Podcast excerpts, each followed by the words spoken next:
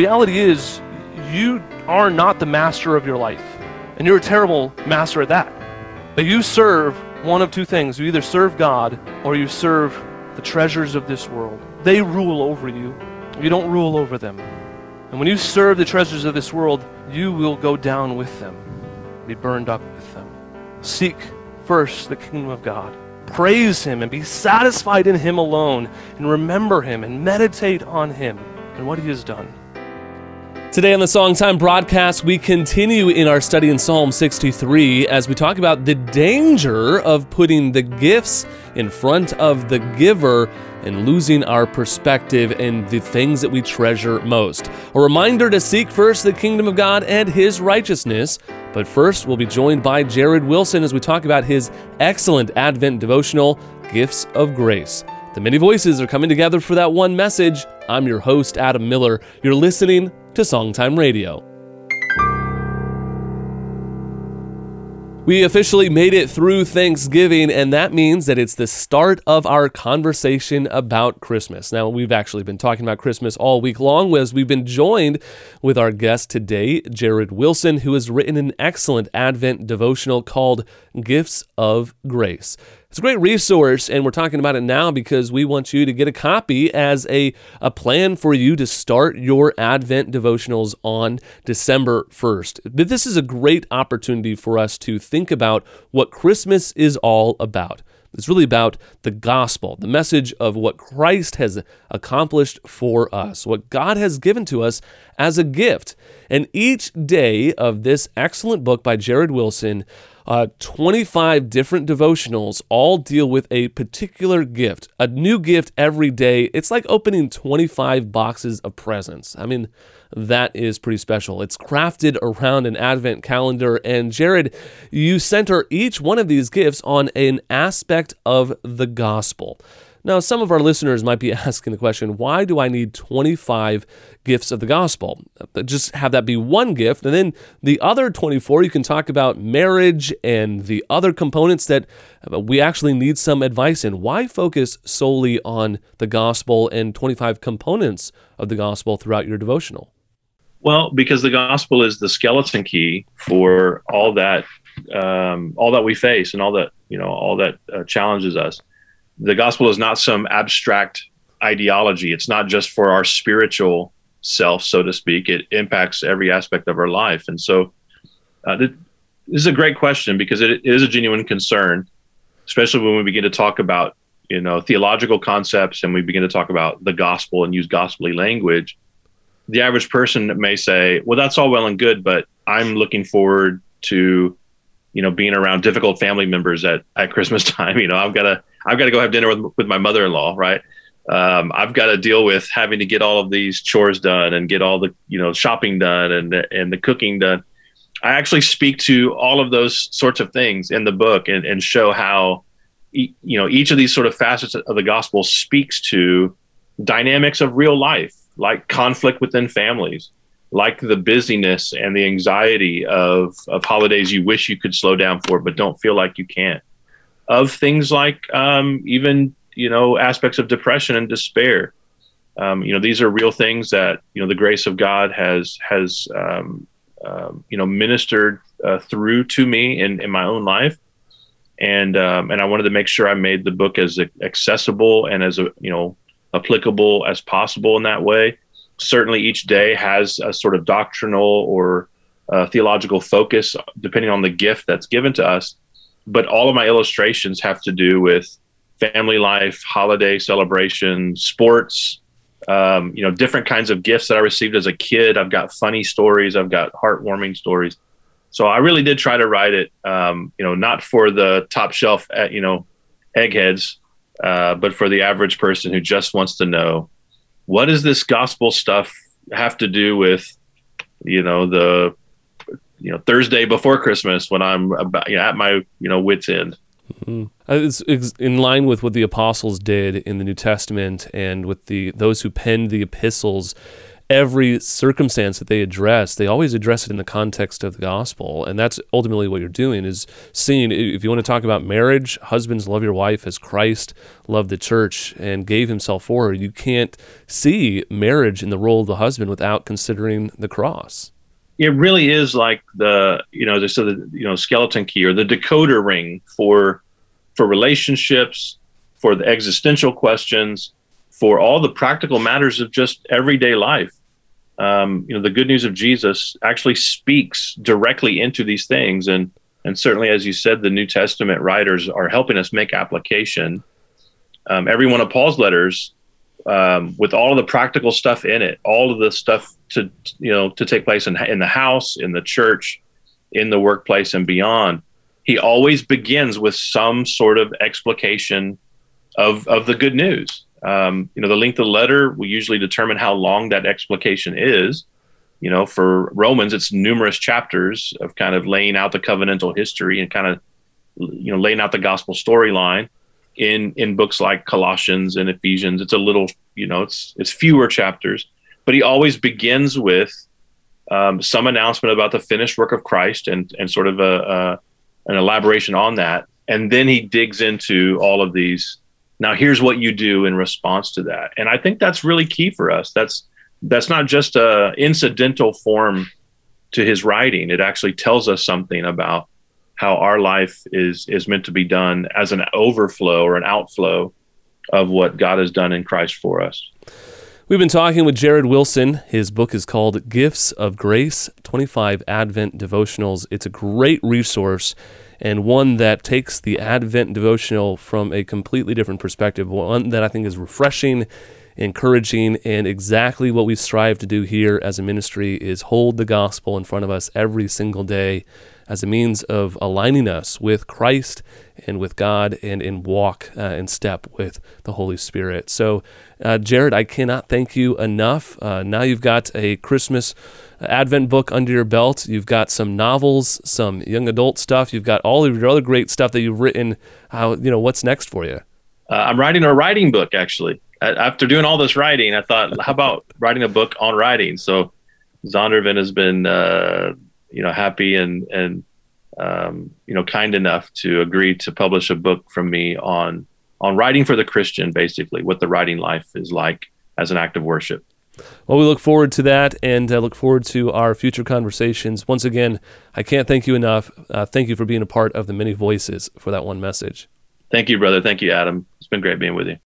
If you'd like to find out more information about Jared Wilson's book, his Advent devotional called Gifts of Grace, please give us a call. It's 508 362 7070. And while you're out making a mess of the world in which we're living today by doing all of that shopping on Black Friday, uh, let me just tell you, you can do all of your Christmas shoppings with just one easy phone call. By giving us a call, you can purchase all of the books that we have on our shelves and give them out to all of your friends, family, and relatives and neighbors and you will be a blessing to them as well as a blessing to us. We have these and many other books available for you to find out more information about how to get the best books that are perfect for the loved one in your life. Give us a call 508 362 7070. You can also head over to our website at songtime.com. Oh, look at that. Get all your shopping done, and you don't even have to leave the house and face all the tragedies and the lines. Let me tell you, when I was, I think, 12 years old, my dad took me out to get a camera on Black Friday, and we got there before the store even opened. And by the time we got to the place we were selling the cameras, they were already sold out. I risked my life and I still didn't get what I was intending for. That is ultimately the goal of what we're studying today, looking at Psalm 63, a reminder not to put the, the wrong treasures on the throne of our heart. As A.W. Tozer would point out, the, the risk and the danger of putting the gift in front of the giver. We need to make sure that we guard our heart so that only Christ is able to seat there. And there are many other things that we want to put in its place, but what we end up doing is we both destroy our heart and we destroy the object that we love so much. We take those gifts, we have to carve them up and we jam them into our heart, and it damages both sides, the gift and our soul. So, a reminder to keep things in perspective as we continue our study today in Psalm 63. Jesus in the Sermon on the Mount, he teaches us, you know, not to store up our treasures on things with things on earth, where moth and rust corrupt, but to store up our treasures in heaven. You, you cannot handle, you cannot, you're trying to hold on to all these things, and they're slipping through your fingers. You can't control the stock market. You can't control the treasures of this world. You can't even control your own family. And the more you try, the more they pull away. Am I right? You're seeking the treasures of this world. You're seeking the kingdoms of this world. You're seeking to hold on to these things by your own power and your own might. So what does Jesus say in Matthew 6:33? Seek first priorities, the kingdom of God and his righteousness, and all of these things will be added to you. He watches over the, the birds of the air. He clothes the lilies of the field. Do you think that if you asked him for bread, he'd give you a stone? Are you so foolish to think that God doesn't care for you? Seek first Him, His kingdom, and His righteousness, and all these things will be added to you. The last three verses here show us the dichotomy of this. He says, But those who seek to destroy my life shall be down, go down into the depths of the earth. This is a contrast of seeking. Listen to this. This is the contrast of seeking. David is seeking the Lord with his whole heart. He is earnestly seeking him. But his son Absalom is seeking power and kingdom and control. I mean, this is a pretty heavy thing for David to experience. But Absalom is seeking something that even if he got it, it would not make him happy. Think through this now. If Absalom was able to kill his father and take the throne by force, do you think that would give him peace at night? Do you think he'd sleep well? All the things that we are trying to get for ourselves, all the things that we're seeking for ourselves, that we think will fill that void in our heart, will fill that, that chasm in our soul. When you fill it, you find out it's a bottomless pit, and everything that you fill it with disappears. When you seek the treasures of this world, when you seek the things that you want in this world, that you think are most important in this world, you won't be happy.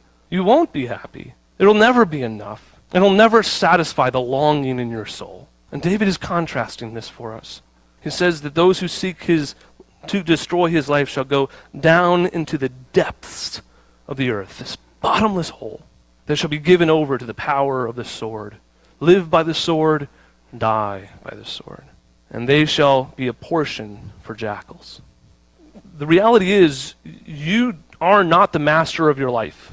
This is one of the main points Jesus is trying to make in the Sermon on the Mount. You are not the master of your own life. And you're a terrible master at that. But you serve one of two things. You either serve God or you serve the treasures of this world. They rule over you. You don't rule over them. And when you serve the treasures of this world, you will go down with them, be burned up with them. Seek first the kingdom of God. Seek Him, worship Him, thirst for Him, look for Him, praise Him, and be satisfied in Him alone, and remember Him, and meditate on Him and what He has done. Verse 11, but the king shall rejoice in God. The king will rejoice in God. All who swear by him shall exult. For the mouths of liars will be stopped. All who, all who seek the Lord will be lifted up. All who, who surrender to Christ will be raised with Christ. We have to acknowledge that we have been terrible masters of our own fate, terrible at managing our own treasures and they always feel like they're just out of reach. They're, they're too much to hold on to. And in this psalm, we are told if you want to hold on to the treasures that you have, you have to let them go and cling to Christ. Seek the Lord, thirst for Him, look to His Son, praise Him for the work that He has done, remember Him, meditate on the good deeds that He has done. Seek first the kingdom of God his righteousness, and all of these things will be added to you. Our hearts know this truth. If you know Christ, if you've tasted Christ, you know this truth. But it's hard for us to keep it going. So start early in the morning. Set your day off right. And end your days by counting your blessings and not counting sheep. And if your heart is so hard that you cannot resonate with this truth, I invite you to look to Jesus once again, to come to him and see the sacrifice he made as an expression and demonstration of his love for you. And if that can't hard that can't soften your heart and heart, pray to God and ask him to do the work. You need a sledgehammer? Pray for a sledgehammer so that you will once again be reminded God who created you loves you, he cares for you, and demonstrated his love by sending his son to die for you. And if you turn to him, you will not be disappointed. Oh, Father, we thank you for your word. We thank you for this psalm, this reminder that we must seek you. And yet, this is not an imperative that leads to our, our own frustration of work, that work, that work that continues to exhaust us. But Lord, this is the work that restores. This is the work that renews. This is the work that refreshes us by your grace. May we be reminded by this. May we be comforted by your word. May, may this psalm then stand out for us as a pattern for what it means to seek you and your Son so that we might be rekindled once again by his love. And in so doing, love others as Christ has loved us. We pray these things in Jesus' holy and precious name. Amen. One of my favorite points of A.W. Tozer in his book, the, the Pursuit of God, talking about seeking God, is this whole idea that when you give something over to God, it's not actually lost. You don't actually lose anything, but nothing kept in your hands is ever really safe. When we're talking about seeking the Lord, and that's the foundation of that book, The Pursuit of God, it's important for us to remember the, the gifts that God has given to us. He's using that in the reference to the story of Abraham and Isaac, who we looked at that story earlier this year. He went through the crucible understanding that he had to give Isaac over to God he never actually lost Isaac. He got to keep Isaac. The same could be applied to the story of Job. Job lost everything. He lost his children, he lost his his cattle, he lost his uh, treasures, he lost all of the things he had and the treasures of this world. And yet, in the end, God gave him back twice of everything that he lost. Now, the question you might be raising is well, what about his kids? Those were gone. Um, he lost all of his kids and his wife had to have another set of kids. That's not double, is it? Well, think about it. Every single one of those children is an eternal soul. So, yes, he even had double children returned to him. The beautiful point is that nothing given over to God is ever truly lost, but nothing kept to ourself is ever truly safe. I love A.W. Tozer. You can go check that out by looking at his book, The Pursuit of God, in chapter 2, entitled aptly, The, uh, the Blessedness of Possessing Nothing. Great chapter, one of my favorites. If we've been able to encourage you today, could I ask you to be a blessing to us in return? So you're thinking about all the money you're going to spend here on Black Friday, consider first and foremost the money that you're giving to the work of the kingdom of God.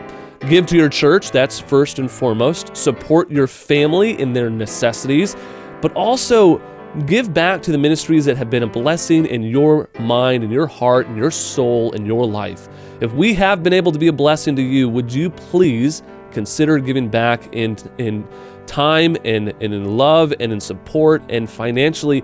Consider Songtime in your end of the year donation write to us at Songtime Radio, P.O. Box 100, Barnstable, Massachusetts 02630, or give us a call. It's 508 362 7070. You can also head over to our website at songtime.com, or you can look us up on social media. But don't forget, as we continue during this holiday season, to keep your eyes open for opportunities all around you to share your faith with those that you love. On behalf of everyone here at Songtime and our late founder, Dr. John DeBrine, who has always encouraged you to grow in grace so that you won't groan in disgrace, we want to thank you for listening. From Cape Cod, I'm Adam Miller with our theme verse for this week, 1 Thessalonians 5 16 through 18.